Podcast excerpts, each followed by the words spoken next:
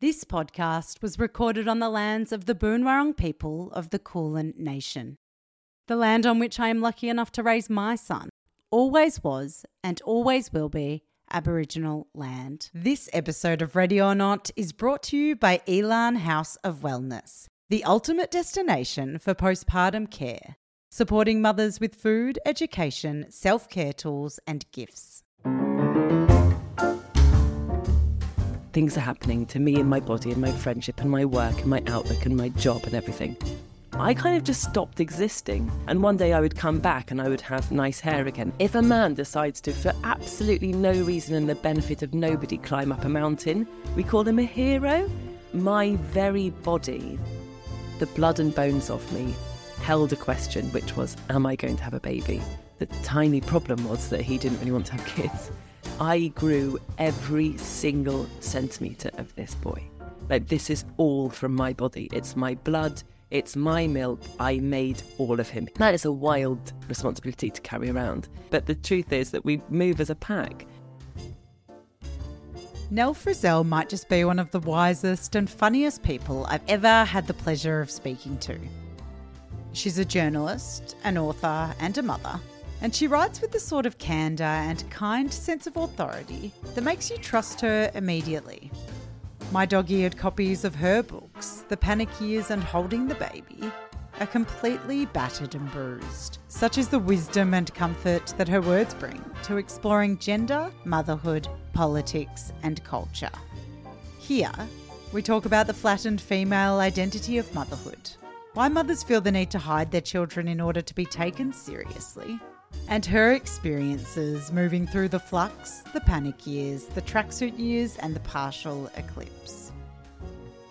I'm Lucinda. This is Ready or Not, and here is the remarkable and rollicking Nell Frizzell. Nell, there's four phrases that you cover in your books, The Panic Years and Holding the Baby, that I'd love for you to explain to the guests. And these are the flux, the panic years, the tracksuit years, and the partial eclipse. What do they mean? What do they mean? What does it's it all mean, Basil? Flux was an interesting one. I really wanted the book to be called In Flux. I wanted that to be the name of the panic years. I actually had like 15 other titles that I wanted to use it. I really love the panic years now. And when I said influx, my mum took me up and she said, that just means throwing up. You can't have a book called Throwing Up. And I was like, okay. but basically, I had this notion, uh, but around sort of 28 to 30 in my case, but it happens at other times for people. I was aware that there was something happening and we didn't have a shared language. We didn't have a vocabulary for what that was. And so there was no easy shorthand to say to people, I'm in this state. Things are happening to me and my body and my friendship and my work and my outlook and my job and everything.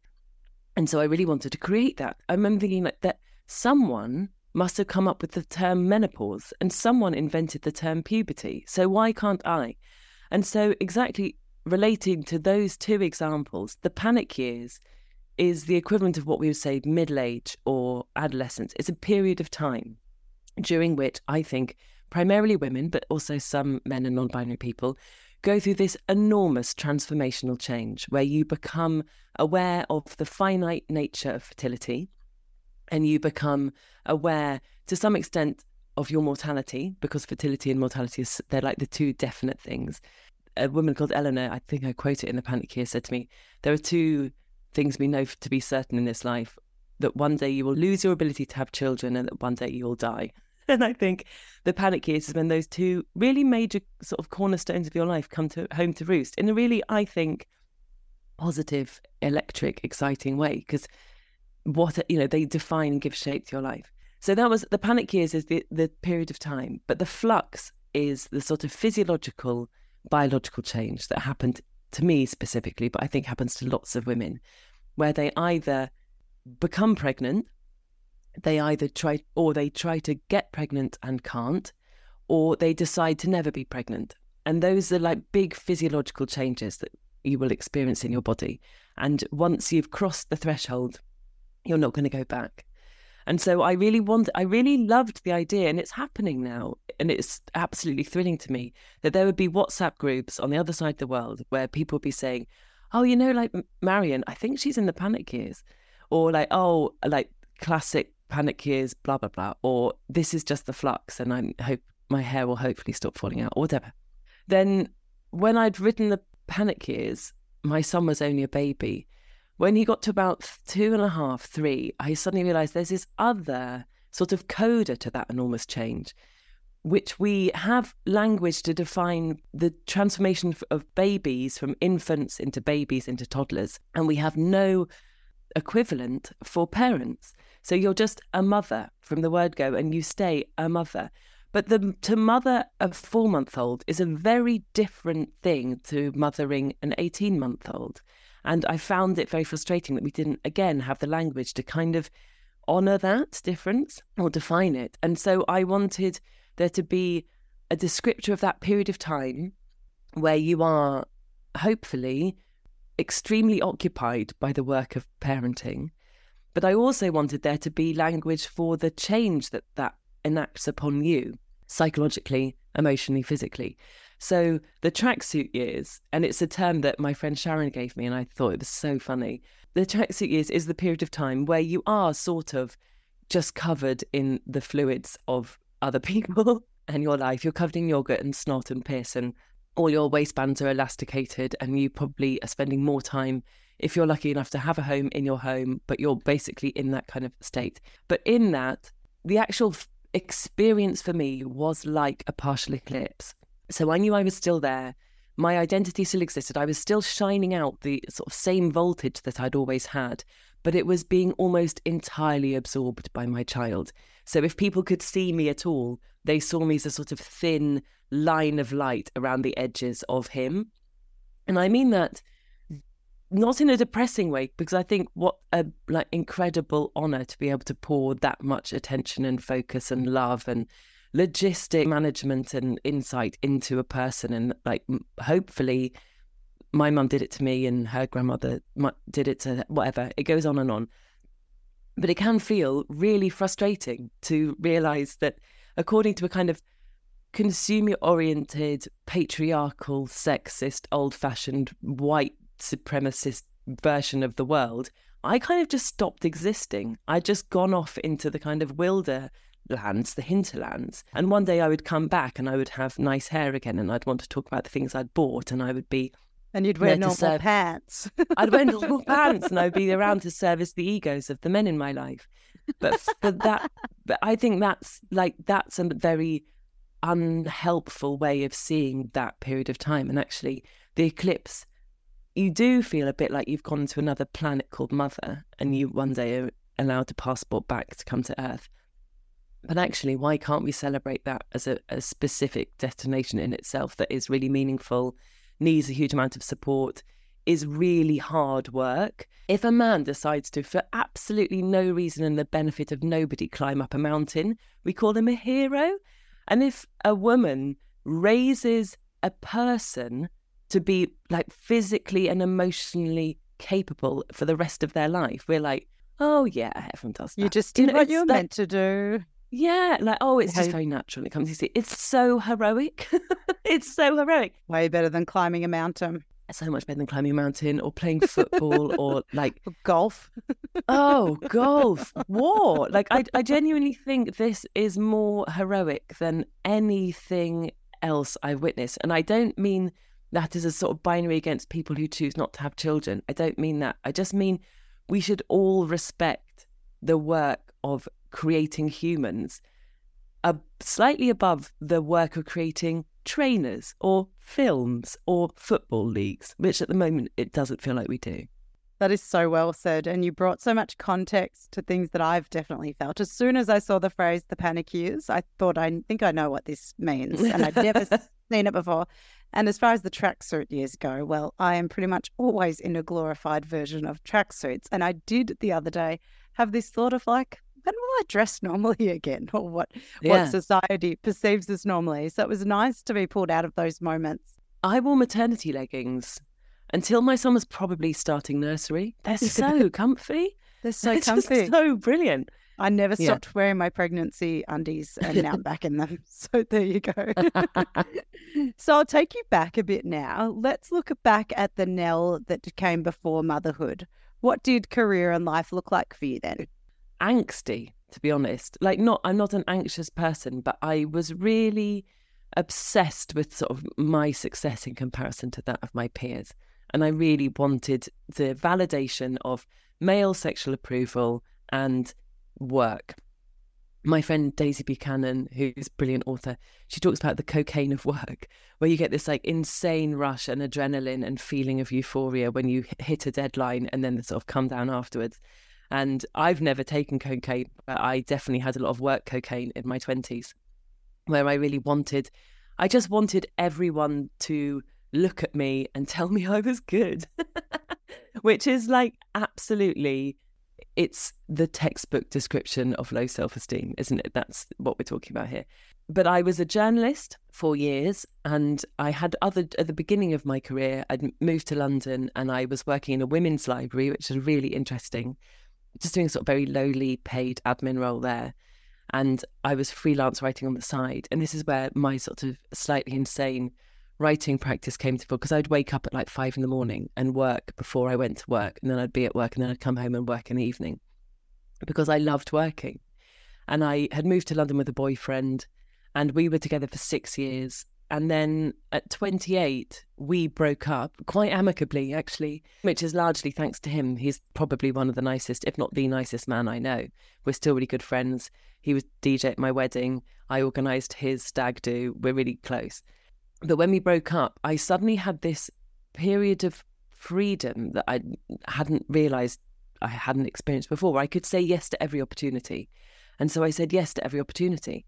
And any work that was offered to me, any party, any event, any bit of travel, I just said yes. And it's quite infantilizing to just say yes to everything because it means you never have to consider what you really want and who you are.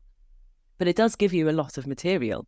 And so I was just sort of careering around the world. I mean, that makes it sound much more high flying, but just careering around a landscape, swimming and having casual sex and eating whatever I could find and interviewing people and writing incredibly personal, revelatory stuff that I now think, oh, I wish someone had filtered that.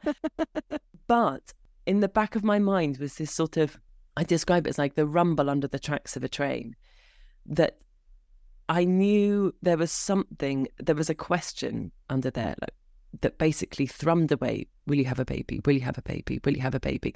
And you can call that social conditioning, and to a large extent it is, or you can call it biological kind of determinism, and to some extent it is. But I knew that in my, that my very body, the blood and bones of me, held a question, which was, "Am I going to have a baby?" And I wanted to know the answer. And at some times I was ambivalent about the answer. Sometimes I thought I definitely didn't want to have children. My dad had children. He had a, another relationship. So when I was 20, he suddenly had another baby. And I remember seeing what that did to him and thinking, no, sir, that looks, that looks very tiring. But by the time I was sort of 28, I remember thinking, you know, I, I really do want to do this. And I want to do this with someone I love. I wasn't quite ready to do it on my own, I don't think, at that point. And so I started therapy, all which is like unbelievably lucky. Like I could afford to do therapy. Um, and I I don't think it's very responsible to say to people, "Oh, you should you should have therapy," because that's like saying, "Oh, you should buy a house." Like who can? But for me, it was really transformative, and sorted out a lot of my relationships with men, like the way I was approaching relationships with men.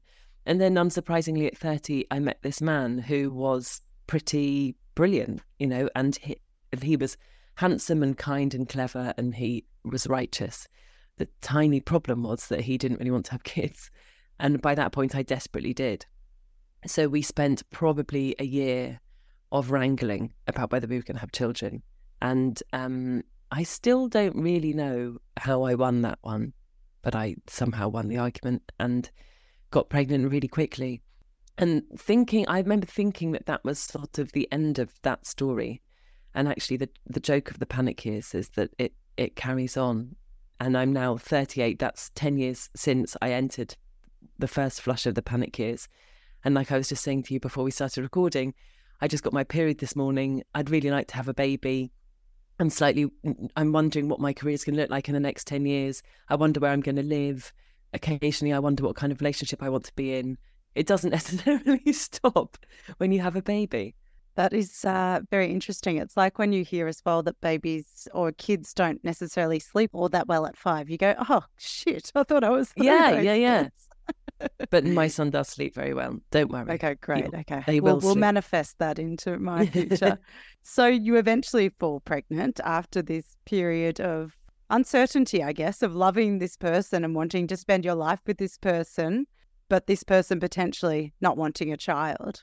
How does pregnancy then sit with you? I actually remember reading at some part of the book. I'm getting ahead of myself now, but at some part of the panic years, you talk about that worry of what have I done? I pretty much have convinced him to come, not convinced, but talked him into coming in on this ride. And then you have the newborn and it's pretty full on. Yeah. Did any of that start in pregnancy of those fears or worries? Oh, yeah. I had a lot of fears and worries about being pregnant. I almost don't know how you couldn't. When I see those kind of milky faced, smiling women who are like sinking pints and going dancing, I think, like, how are you turning off that voice in your head that is full of anxiety and worries? Which is not a judgment on them. I'm not saying that what they're doing is dangerous or that in any way that they shouldn't. I just couldn't imagine being laid back. So so I remember, I think when I was pregnant, I felt like I was carrying the entirety of the responsibility to keep somebody alive, but there was nothing active I could do to keep them alive. And that's a very weird position to be in. It's all hidden. You don't know. One in four pregnancies don't last full term. So, of course, th- that's like in my head all the time.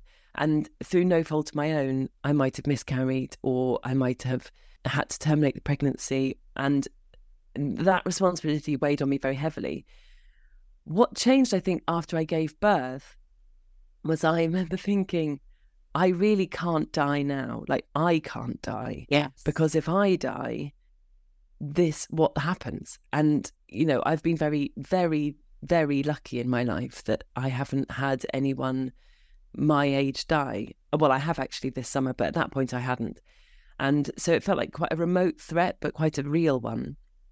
And so I, I stopped cycling and I stopped doing all these things that I used to do, quite risky behavior because I just felt like a life support vessel for my son. And I sort of thought, I have to keep, if you're breastfeeding, you literally do have to keep your child alive. They, I, I remember holding him, he was six months old, looking down at him and thinking, I grew every single centimeter of this boy. Like, this is all from my body. It's my blood, it's my milk. I made all of him. He's never drunk water like a grain of rice hasn't passed his lips. This is all my body. That is a wild responsibility to carry around. But there was also threaded through that the kind of the flash that if I did, if anything happened to me, my partner would then be a single dad to a child that he had never really imagined having. And that's a big thing. And so I fell into a classic trap that I think lots of people do, which is wanting to protect my partner from the sort of rougher bits of parenting. So I did a lot of the nights. He would some he would change the nappies, but I did everything else at night. He was also training as a teacher at this point, so he was working like 12 hour days on the other side of London. So I sort of felt like I had to I had to cushion this. I had to cushion it for him for fear that he would find it too difficult and leave.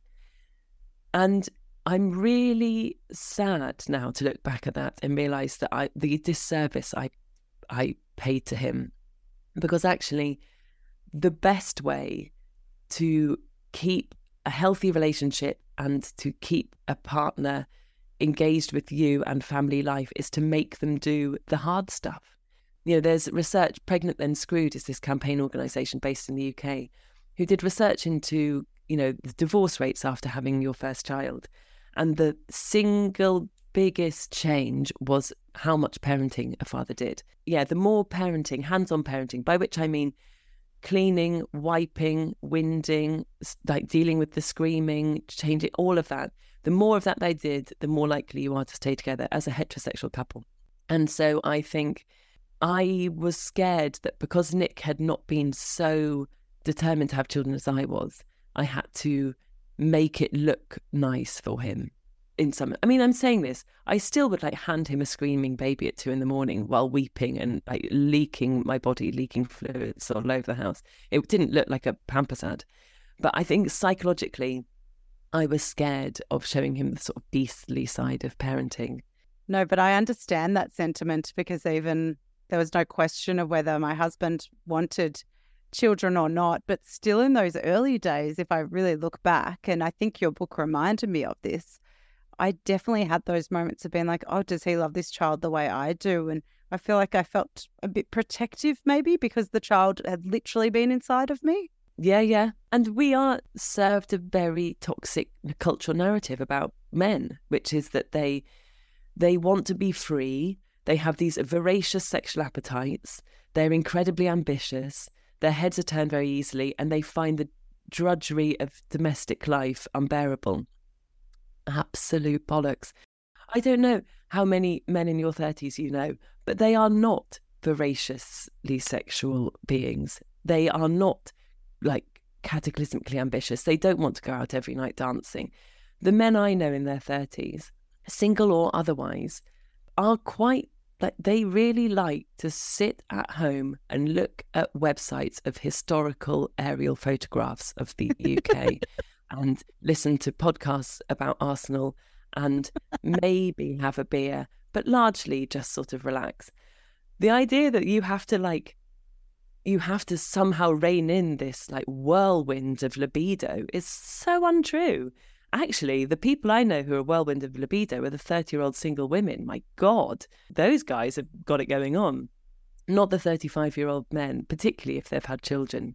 They they are very I don't know how what it's like in your house, but I don't, I cannot remember a time that my partner has ever said, let's have a party. yes. Oh, either. Even sometimes when I'm like, you can go do something if you want to. Like, I'm not chaining you here all the yeah. time. Like, yes, we're even parents and you don't just get to go to the pub every night, but like, go do something on this Saturday night. I'm happy. And he's like, no, I'm happy with you guys. And um, yeah, it's funny yeah, that yeah, I think it's so deeply rooted in us that we don't think the men want to be around us. But that's just not the truth. No, and let, if we were going to dig into that a little deeper, where would that lie come from? Oh, because if you tell women that for 500, 1,000 years, they will then really do anything. You know, like they will do anything. And that, and it's like such a power move to tell women out of state of extreme physical vulnerability, which is what that postnatal period is, he might leave if you don't behave.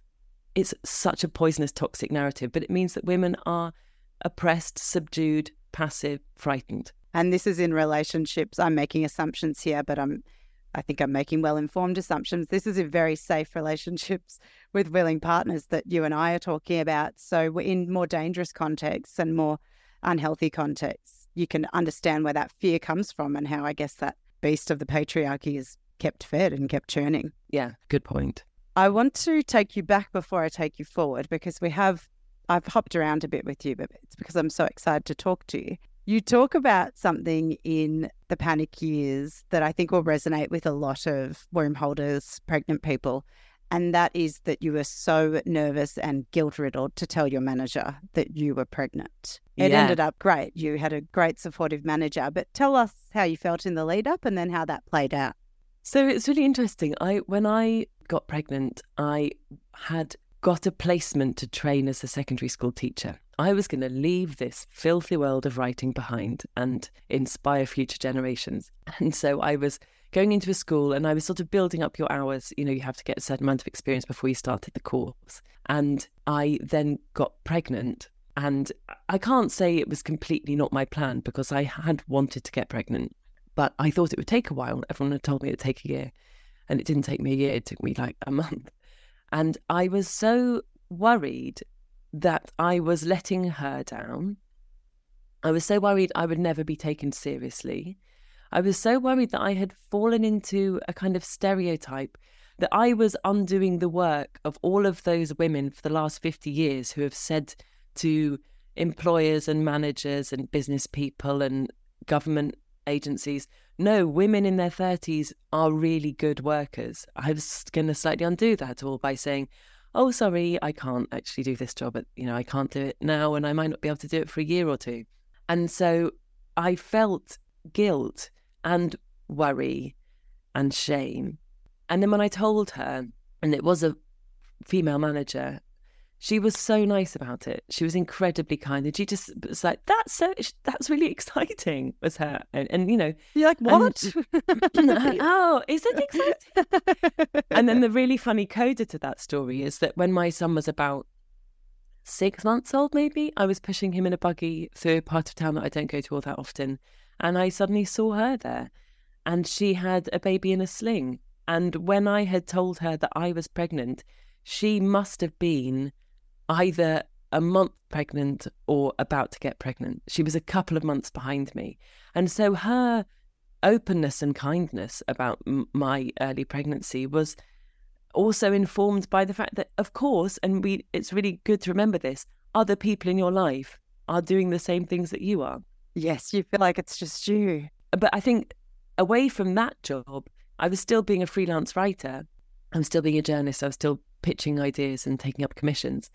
And I thought, honestly, until my son, I think until the first lockdown, I thought I had a duty to completely hide the existence of my child or my pregnancy to be taken seriously as a working person. I had to almost pretend it wasn't there, that I that I was not pregnant and or that if I was pregnant it had no impact on me whatsoever. And then after I had a child, you know, I would if I was trying to have a phone meeting with someone, I would spend maybe an hour and a half trying to get him to fall asleep so I could have a 10 minute phone chat. Or I would clear, if I was having a Zoom call, I would clear all the baby stuff out of shot because I thought it undermined me. The pandemic is and was awful, and thousands of people died unnecessarily in this country because of the way it was handled. And I feel it was a horrible thing. But in one respect, it changed work culture, which is that we had to accept that people have two jobs often one job paid and one job at home. And the, the job at home doesn't make them unable to do their paid job. And we have to allow them to sort of fulfill both roles in order to be good at both of them. When I think about the Christmas holiday period, I feel both excitement and dread. It's a time of joy, but it can also be stressful and even more so as I head towards the end of my second pregnancy with a busy toddler in tow. With this in mind, Elan House of Wellness wants mothers to prioritise themselves this summer.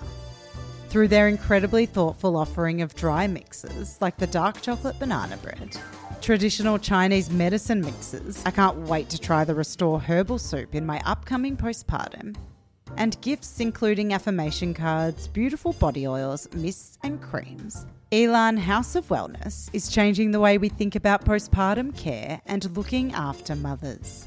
Whether it's a gift for yourself for getting through this crazy period, or something for the special mother figure in your life, you can shop their range of family and pregnancy friendly products at elan.house. All of their products are carefully curated through a contemporary interpretation of ancient Chinese traditions that believe that when you support the well-being of the mother, you in turn support the entire family. Listeners of Ready or Not will receive 10% off using code POSTPARTUMREADY at elan.house. This offer has no expiration date but excludes 28 day postpartum packages and gift certificates. I had a female mother manager at my previous workplace when I was trying to conceive. And I've only just realized now, speaking to you, while COVID, as you just highlighted, was terrible for so many reasons, I actually saw her mother in the background of so many of our meetings. And that was such a joy and a privilege as someone who was nervous about how that would look. Yeah. To see that. And I've never thought about that until now. Something else that really lit a fire in me on this conversation that you were just talking about and this reflection of I guess, feeling like you were undoing the work of feminists before you, is that I would consider myself a feminist, but also a very maternal person. I wanted a kid as soon as I knew what a kid was. I was a kid myself, probably. Yeah. And I always thought that was a bit uncool and unsexy. And I would water that down, that longing in front of, Listen, to, I know exactly, exactly, exactly. Yeah. especially in front of my friends that I would think of as a bit more cool, a bit more independent, a bit more career driven, that didn't, maybe not necessarily didn't want kids, but just didn't think about it in the way I do. Why do you think it is that we do that? The cool girl thing. It's so interesting. I thought it was, I thought to be maternal and to even have the skills that might be useful if you had children was so uncool, so embarrassing. I probably then would have called it lame, which is like weird ableist language that I try not to use now, but I'd be like, God, it's so lame. Because we are dancing to the beat of 20 year old men, of course. Like they are the ones who have designed most mass media and culture, which tells you that to be vibrant, useful, sexy, and exciting, you have to be magically and invisibly infertile, sexually available, d- dedicated to the pursuit of money and status, which, shocker, is not true. it's just not true. It's such a pernicious view. So I could, yeah, I loved babies from like you. I would I was like a heat seeking missile. If there was a baby around, even when I was like seven, I would want to go and hold it. And I'd be like, I've made it go to sleep. Look at me. And I could cook and I could make clothes and I liked reading stories and I could play to some extent. And like all of these things that I remember thinking made me an embarrassing Stepford wife rather than a fairly well rounded, useful member of a community. Yes. I, so I think basically, where does it come from? It comes from the fact that we have allowed a very particular type of male energy, and it's not always inhabited by men, but it's a very male energy to drive what we consider worthwhile. And it's basically stuff that makes money for someone. And a lot of the work of parenting doesn't make anyone any money at all. And therefore, a sort of capitalist, consumer driven society can dismiss it. If I sing a song to my son and dance like and take him for a walk in a nature reserve and show him a mushroom, it's autumn here in the UK, no one's making any money from that. If I film it and put it on TikTok, someone is making money from it. And then it sort of becomes its own thing. But just the pursuit of enriching another human being with love and satisfaction and insight and wisdom we don't think is worthwhile because it doesn't make anyone any money. Money. Bloody money. I could go on about money for a whole nother episode. But on this, I loved you have a podcast that's also called The Panic Years that I think was released in the same year as the book. Mm, mm. And there's a lot of really great conversations. I've listened to most of them. I really loved your conversation with Pandora Sykes about the flattened female identity of motherhood and the way you explored the question Am I a mother or am I just someone who happened to have a baby? And I want to know, as someone who's six years into parenting, how would you answer that question now? I'm now uh, like very much a mother. I and I think I have hopefully through writing the panic years and holding the baby and I have a column with Vogue and just the sheer sort of wealth of time I've hopefully pushed out the corners of what that means to me to include a whole range of stuff that I love that phrase of Pandora about the flattened identity because it's so easy to say she's a mother and just be like, oh, yeah, I've got it. I know exactly what that means. Yeah, like she's boring, she cooks, she cleans, that's all she does. She wears flat brown boots, her keys jingle little. She's always got raisins in her pocket and Yeah, she, she talks in a baby voice, and that's all she she's is. obsessed with laundry. she talks about laundry all the time.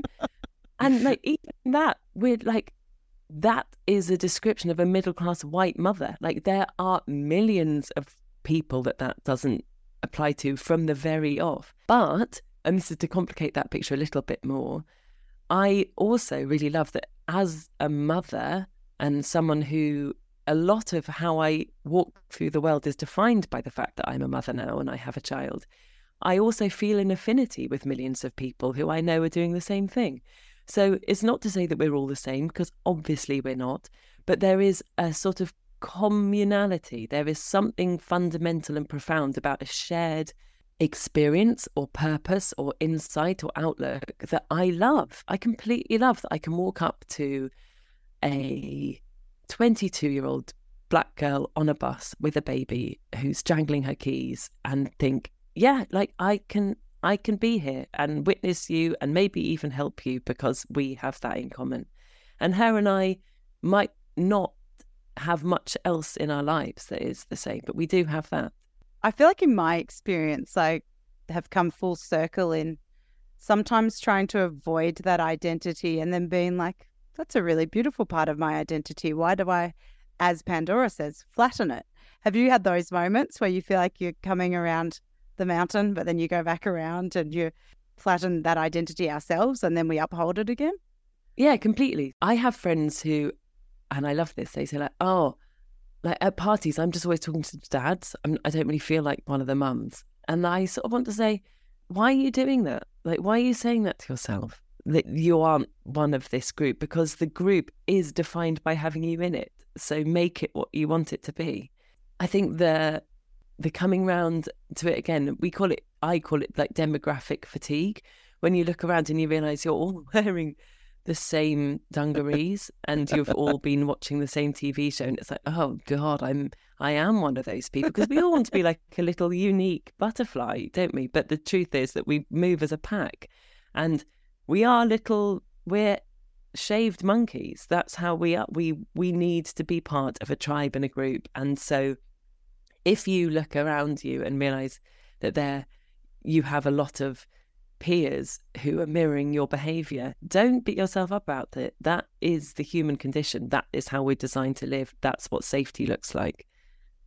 I love the way you wrote about that we are interdependent as as a human race because it again makes you feel better better about those ideas of like, oh, if I am obsessed with being a mum or if I want to be a mum, am I just a codependent not fully formed self. So I really love that sentiment. I want to pull out a few quotes from Holding the Baby. I could chat to you for hours, but I'm getting very aware of the time. You're about to start your day. I'm about to end mine. So, in one quote, you say, We are in a mess, and the only way to climb out of it is to rethink entirely what we consider work and how work is remunerated. That's care work, domestic work, emotional labour, childcare, manual work, and paid work. Now, I wish you ruled the world because I think it would be a better place for primary caregivers and therefore all parents and therefore all people because we all come from parents. If you could make any change at a policy level for families, for parents, what would it be? No biggie, Lucinda. Okay. Um, if I rule the world, what would I do? Entire nation on your shoulders. Make a decision. The Holding the Baby is a memoir and a manifesto because I really wanted it to be an ambitious book that doesn't just say this is, you know, and I think memoir is really important and I love it as a form where, as I said, you know, you can write about your very personal experience with beauty and nuance and other people can feed in their own experiences. That is lovely. But also, why can't a mother have a political manifesto where she says this needs to change and this is how we can do it? And I've looked at it with a kind of clear eyed, cold gaze of experience and education and say, it doesn't need to be this way. It doesn't need to be like this. Which adds so much, by the way, because in the motherhood conversations, I think we can often just feel at a loss. Like things aren't right for us, but where do we go from here? Yeah. So I think it's really important the way you added that narr- narrative in. And we're so hard on idealism now. We treat idealism like it's sort of somehow pathetic or toxic. If anyone has any ideals, that, that they're somehow like a stupid, blundering child. But idealism is actually how political change happens. Someone at some point comes up with the idea that we all move towards. So there is this manifesto at the back of the book. And the first point of order is to have free at the point of use nationalised childcare. I'm very lucky. In the UK, we have a national health service still, just about until the Tories really do their number on it. But what, so if we can have a national health system, why can't we have a national childcare system? I don't understand. If we had, it was funded by taxes, we had well paid, well trained members of staff who were available. You know, in 1970, there was the first Women's Liberation Conference. This is 40 years ago where they asked their four demands were equal pay and opportunities for men and women, free 24 hour childcare and access to abortion, and then two others I can't remember. Um, 40 years, we've got no closer to either of those. But the idea of 24 hour childcare sounds as radical in 2023 as it did in 1970. And why?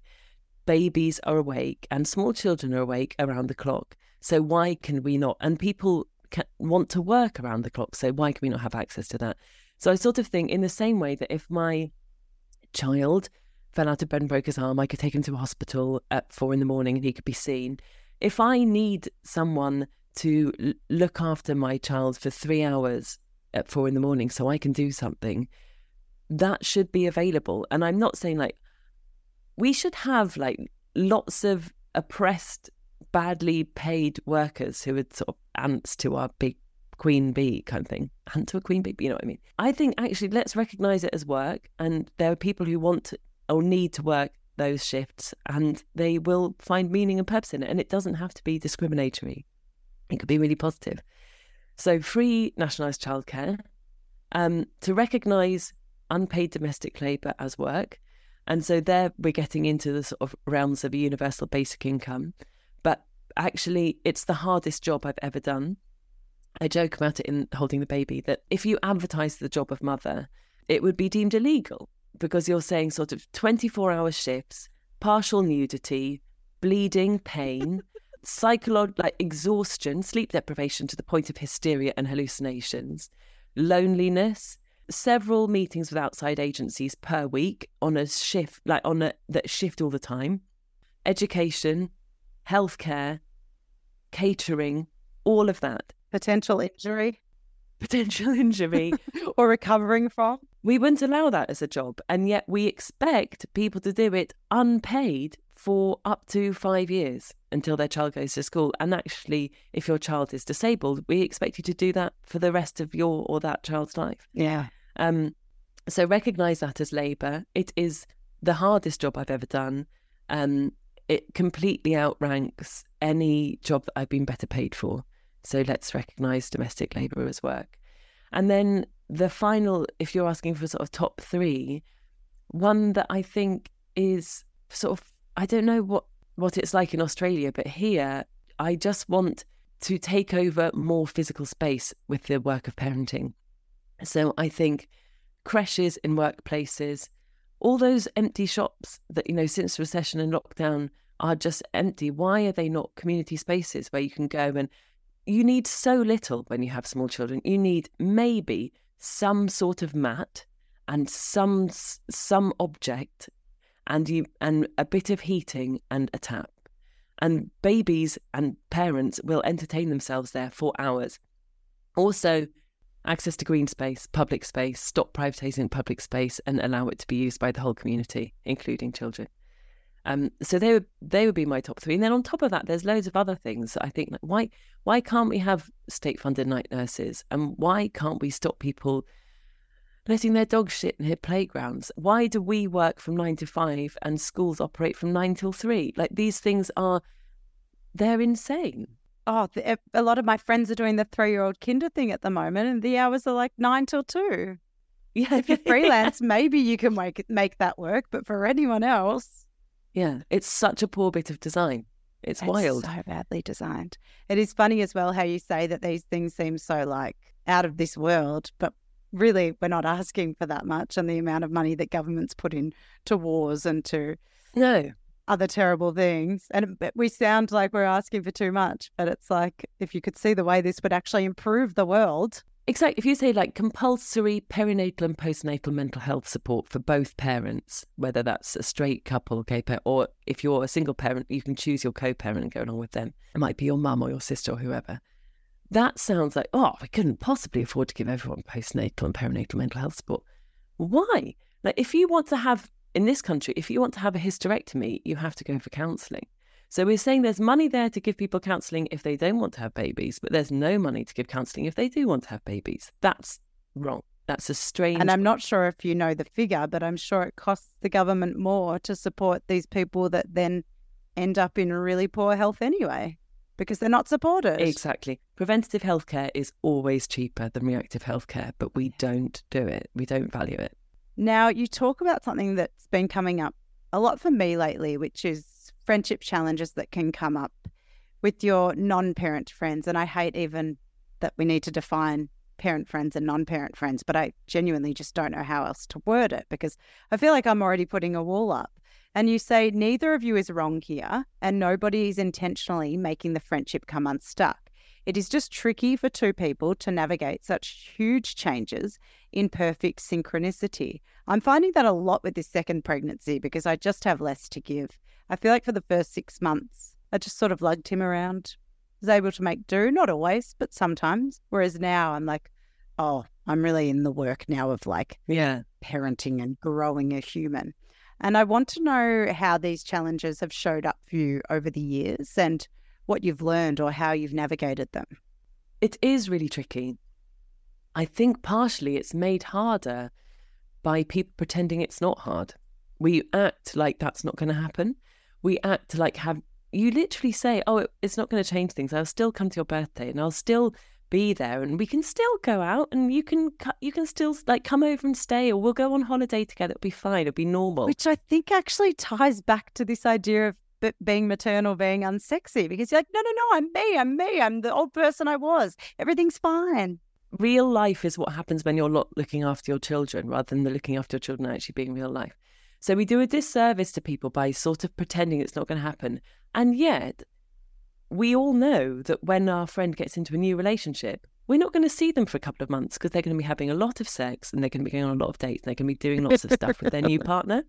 If they get a new job, we understand that for a couple of months they're going to be absent. They're not necessarily, they might not be able to come to your birthday or your wedding. They might not be able, they might not remember that you have agreed to meet up on Thursday. They might not have time to come to the gym with you anymore, whatever. If they move to a different place, like if they get a posting in another country, all this stuff happens whether you have children or not. But weirdly, we tell ourselves that having children is not a good excuse to not see someone. Having sex with a new boyfriend is a good excuse not to see someone, but having a baby isn't. and like, why? Because one services men and one doesn't. I honestly think if you want to like be oh wow, it. I've never thought about it like that. And so I haven't seen that same thing in my like friends' queer relationship. It's really interesting.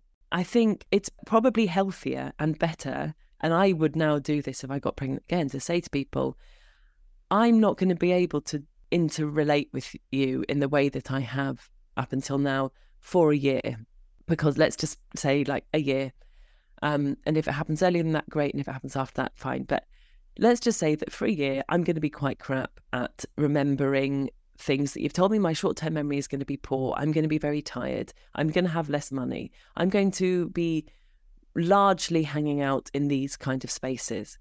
And a good friend will either enjoy what you're enjoying. Like I've gone to some weird things with my friends because that's what they find interesting. Um, I've gone on holidays to places that I wouldn't have chosen, and I've gone to watch films that I don't particularly enjoy. And I've never like I haven't taken up football or anything, but like I've come close. Um, and so they, if they're a good friend, they will either meet you there in what you're doing in the moment, or they will wait until you want to do the things that you used to do. And you will do the things that you used to do again. You know, I think how long, I can't say how long it took me, but I remember there being moments where I'd, I would sort of look out at the world and think, oh, so that holding the baby opens with this scene of me standing on the train going to my friend Sarah's party, and she had said, come in your pajamas or come in a ball gown, but nothing in between. So I was wearing a pair of black satin pajamas and these enormous heels and full makeup, and I had a bottle of wine in my bag. And I was standing on the train in the dark at night, going over London like a sort of astronaut. And I remember looking up and down the train and thinking, no one on this train can even see I'm a mum. No one on this train knows I'm a mother. Nobody here could tell that less than a year ago like my pelvis literally pulled apart and a person came out. So you do have those moments where you can live a different rhythm. You know, I'm not saying you go back as if you haven't had a child, but you you can do those things. You can go to parties if that's what you want to do, or you can go hiking if that's what you want to do, or whatever it is that's sort of, you know, you can have a full conversation. But the thing to avoid is acting like nothing's changed and then getting frustrated that it's changed. If you are trying to meet your friend in a wine bar at seven o'clock at night and have a three hour long session where you have a really in depth conversation about dating, you are setting yourself up as both the parent and non parent for disappointment because that is very hard to achieve.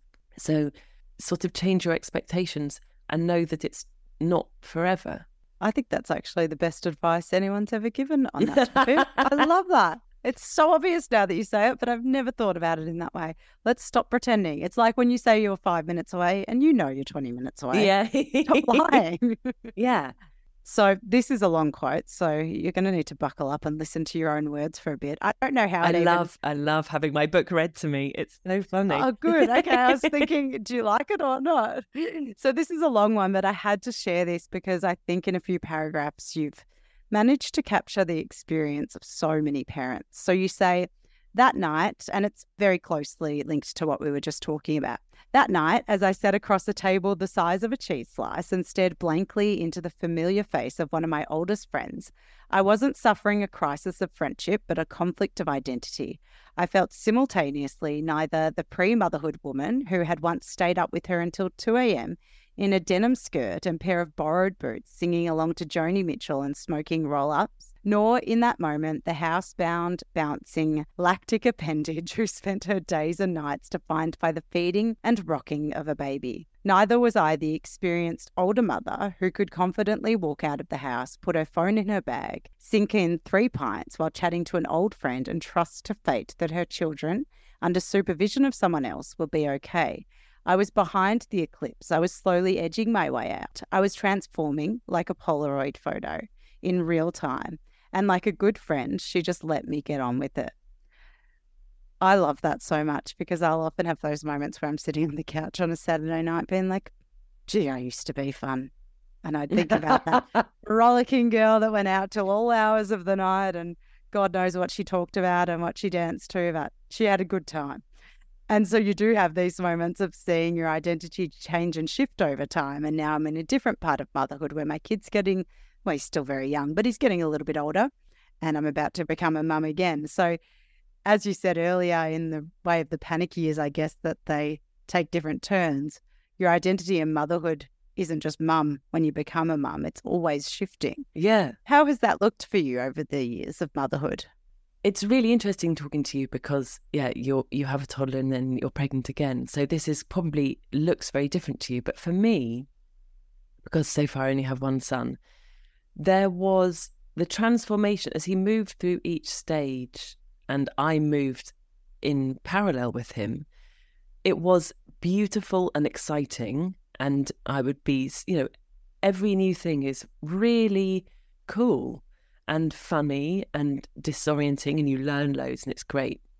But it's also laced with grief. You know, I remember that holding things like jumpers I'd knitted for him that would never fit him again. And for some people, you know, it's the time I don't know, I don't remember the last time I breastfed my son, but there will have been the last time I ever did that. And there will be a time eventually, the last time that he ever sleeps in our bed. And there will be a point where he n- never again crawls. I remember I'd knitted him something, it no longer fitted. A friend of mine was having a baby, it was lockdown. I couldn't buy her anything. So I undid this jumper and knitted it into a pair of socks. And I, I remember like sitting on the edge of his bed, just crying and crying, undoing this jumper because I was so sad that it was over. Yeah. I was so sad that that period of babyhood had gone. And at that point, I didn't know if I would ever do it again. I still don't know if I'm ever going to do it again. So that shift is full of joy and transformation and frustration and anger. And, you know, there's a lot in holding the baby about maternal fury and rage and how we don't give airtime to that nearly as much as we need to.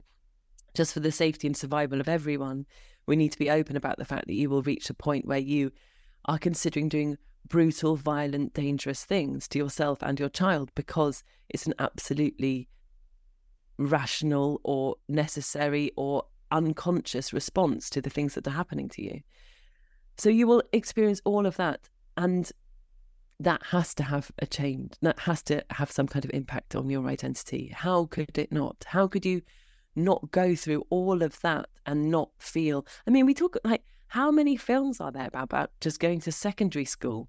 And as formative experiences go, this one is pretty major, you know, physically, emotionally, psychologically, all of that. So I think the question about like the shift in identity has been huge. And I talk to you now in a state of sort of strange limbo where I don't know if I'm going to do that again. And if I could go back and tell the Nell at 28 or 30 or 35, if I could give her any advice, I would say, you might only do this once.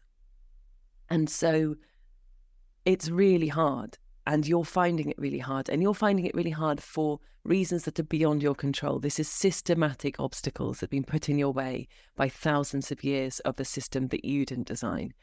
Um, and so, of course, you're cross and you're sad and you're lonely and you're poorer and you're bored. But you also will never have this again.